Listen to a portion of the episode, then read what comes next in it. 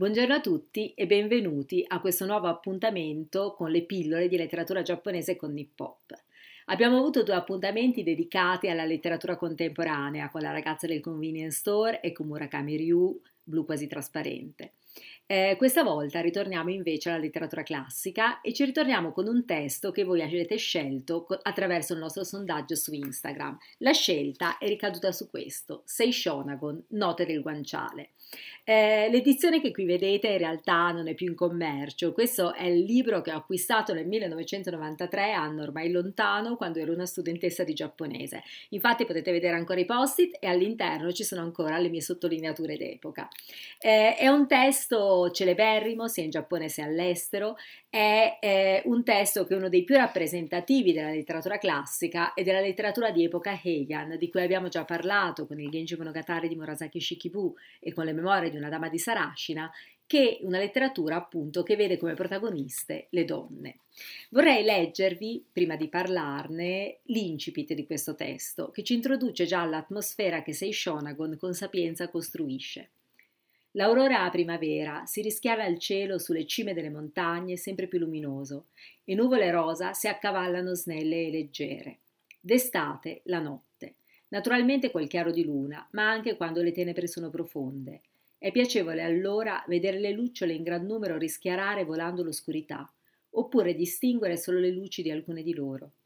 Anche quando piove, la notte ha un suo fascino. Il tramonto in autunno, malinconico quando i raggi del sole calano obliqui dalla vetta dietro cui tramonta, e i corvi, a gruppi di due, di tre, di quattro, si affrettano disordinatamente al nido.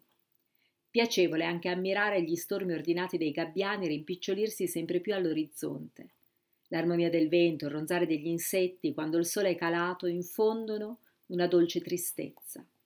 D'inverno, il primo mattino. Bellissimo, inutile dirlo, quando cade la neve. Bello è anche il candore della brina. Oppure, oltre a questo, riattizzare il fuoco rapidamente quando il freddo è più intenso e attraversare le sale portando il carbone. È anche piacevole verso mezzogiorno, quando l'ambiente si intiepidisce vedere il fuoco del braciere non più alimentato ridursi a bianca cenere. Questo è il celebre incipit di questo testo. Sei Shonagon, come dicevo, una delle principali rappresentanti della letteratura Heian, e Le note del guanciale, un testo famoso anche per il genere letterario che inaugura, eh, e che inaugura in modo splendido. Non è un monogatari, cioè un racconto, come nel caso del Genji Monogatari, non è un Nikki, cioè un diario, come nel caso diar- del diario della dama di Sarashina, è uno Zuihitsu.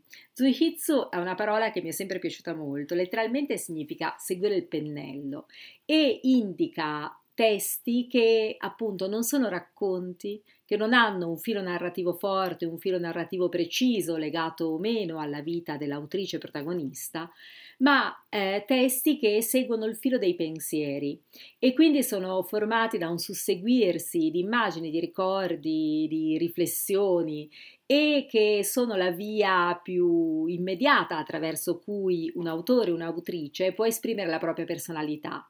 Eh, attraverso appunto l'espressione delle proprie preferenze, delle proprie idiosincrasie.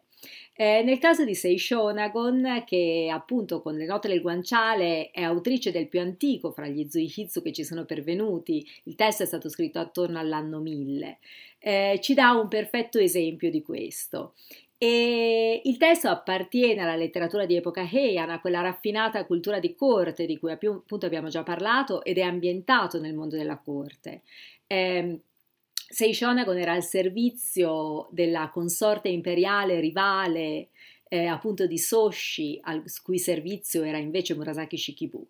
Seishonagon era al servizio di Teishi, eh, figlia di Fujiwara no Michitaka, fratello e rivale di Fujiwara no Michinaga, dal quale sarà poi soppiantato.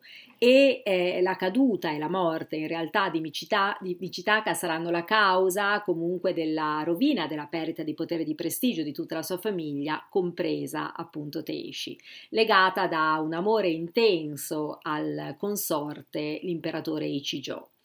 Eh, ma eh, Seishona gode al servizio di Teishi nel momento de- dell'apice del suo splendore, quando Teishi animava appunto un salotto di dame vivace, brillante, ammirato da tutti.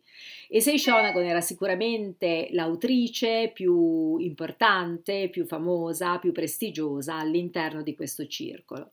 Eh, questo appunto le note del guanciale, il Makura no Soshi in giapponese, è il capolavoro che ci ha lasciato. E eh, nel Makura no Soshi troviamo ovviamente immagini quasi degli sketch, quasi delle istantanee della vita di corte, di una vita che si snodava vivace fra intrattenimenti, divertimenti, passatempi, la lettura, i giochi di carte, le cerimonie, le feste eh, fra appunto un'eleganza che era segnata dai lussuosi abiti che le dame indossavano in più strati, dove di una dama si celebrava la bellezza e la lunghezza della chioma brillante e lussureggiante, eh, dove era importante la grazia, l'abilità nel poetare, l'abilità nel suonare gli strumenti tradizionali, nel danzare. Eh, dove tutto appunto era raffinatezza. Dai testi dell'epoca Heian, in particolar modo dal Makura no Soshi di Seishonagon, ogni riferimento alla vita materiale eh, sembra assente. Non sappiamo nulla in realtà della, dei bisogni eh, materiali no? di queste dame che sono protagoniste eh, dei testi e in particolare di questo testo. Sembra che non mangino, non bevono, non sappiamo bene chi si occupa delle loro esigenze materiali, tutto sembra avvenire come per magia, ma soprattutto questo testo dà voce alla personalità di Sei Shonagon, una personalità brillante eh, che eh, in realtà si realizza non nell'estetica del mono no aware di cui abbiamo già parlato, questa estetica che allude a una sensibilità profonda, venata di malinconia per la fragilità e la caducità della bellezza, ma eh, la personalità di Sei Shonagon si esprime in una diversa estetica che è quella dell'okashi. L'okashi allude anche, anch'esso alla bellezza, è un termine che si usa anche nel giapponese moderno ma con una connotazione diversa rispetto a quello che aveva nell'epoca classica. L'okashi è ciò che è bello ma una, di una bellezza che è fatta di vivacità, di arguzia, eh, una bellezza frizzante, ecco è un'estetica frizzante quella di Seishonagon. Eh, il testo è animato dal suo umorismo sottile, dal suo sarcasmo, dalla sua totale assenza eh, di correttezza politica, non c'è nulla di politicamente corretto eh, nel modo in cui Sei Shonagon in realtà bacchetta eh, i comportamenti poco raffinati o poco eleganti dei suoi contemporanei, dei cortigiani o delle dame della corte e i suoi rivali e nel testo esprime le sue preferenze, le sue idiosincrasie, oltre a ritrarre appunto momenti eh, particolarmente briosi della vita di corte. Eh, uno degli aspetti più interessanti del testo sono sicuramente le liste. Eh, liste di cose che le piacciono, cose che le danno gioia, cose che la infastidiscono eh, e che appunto contribuiscono a creare un ritratto particolarmente vivace della società e della vita della corte dell'epoca. Eh, il testo ha sempre appunto affascinato eh, sia i contemporanei sia poi le generazioni di giapponesi che si sono susseguiti e oggi, come abbiamo detto, viene considerato uno dei testi più importanti della letteratura giapponese classica, che inaugura appunto un genere letterario che poi troverà altre ovviamente espressioni eh, nei secoli successivi. Ricordiamo per esempio lo Tsuretsure Gusa di Kenko Hoshi o ricordiamo i ricordi di un eremo di Kamono Chomei. Ma eh, appunto Seishonagon eh, affascina proprio per eh, il suo spirito arguto, brillante, per le sue grandi capacità di di osservatrice. È un testo che ha affascinato in molti, ha affascinato anche in realtà registi e in particolare Greenaway che ha dedicato alle note del guanciale uno dei suoi film eh, secondo me più interessanti più affascinanti e intriganti che è The Pillow Book. Se non l'avete visto vi consiglio di guardarlo per vedere come un classico può continuare a vivere, può vivere oltre il tempo, oltre lo spazio e animare e ispirare nuove creazioni artistiche di grande livello. Spero di avervi incuriosito e vi do appuntamento per la prossima pillola scuola di letteratura con Nippop. Vi ricordo anche di non dimenticarvi di partecipare ai nostri sondaggi per scegliere i prossimi libri di cui parlare.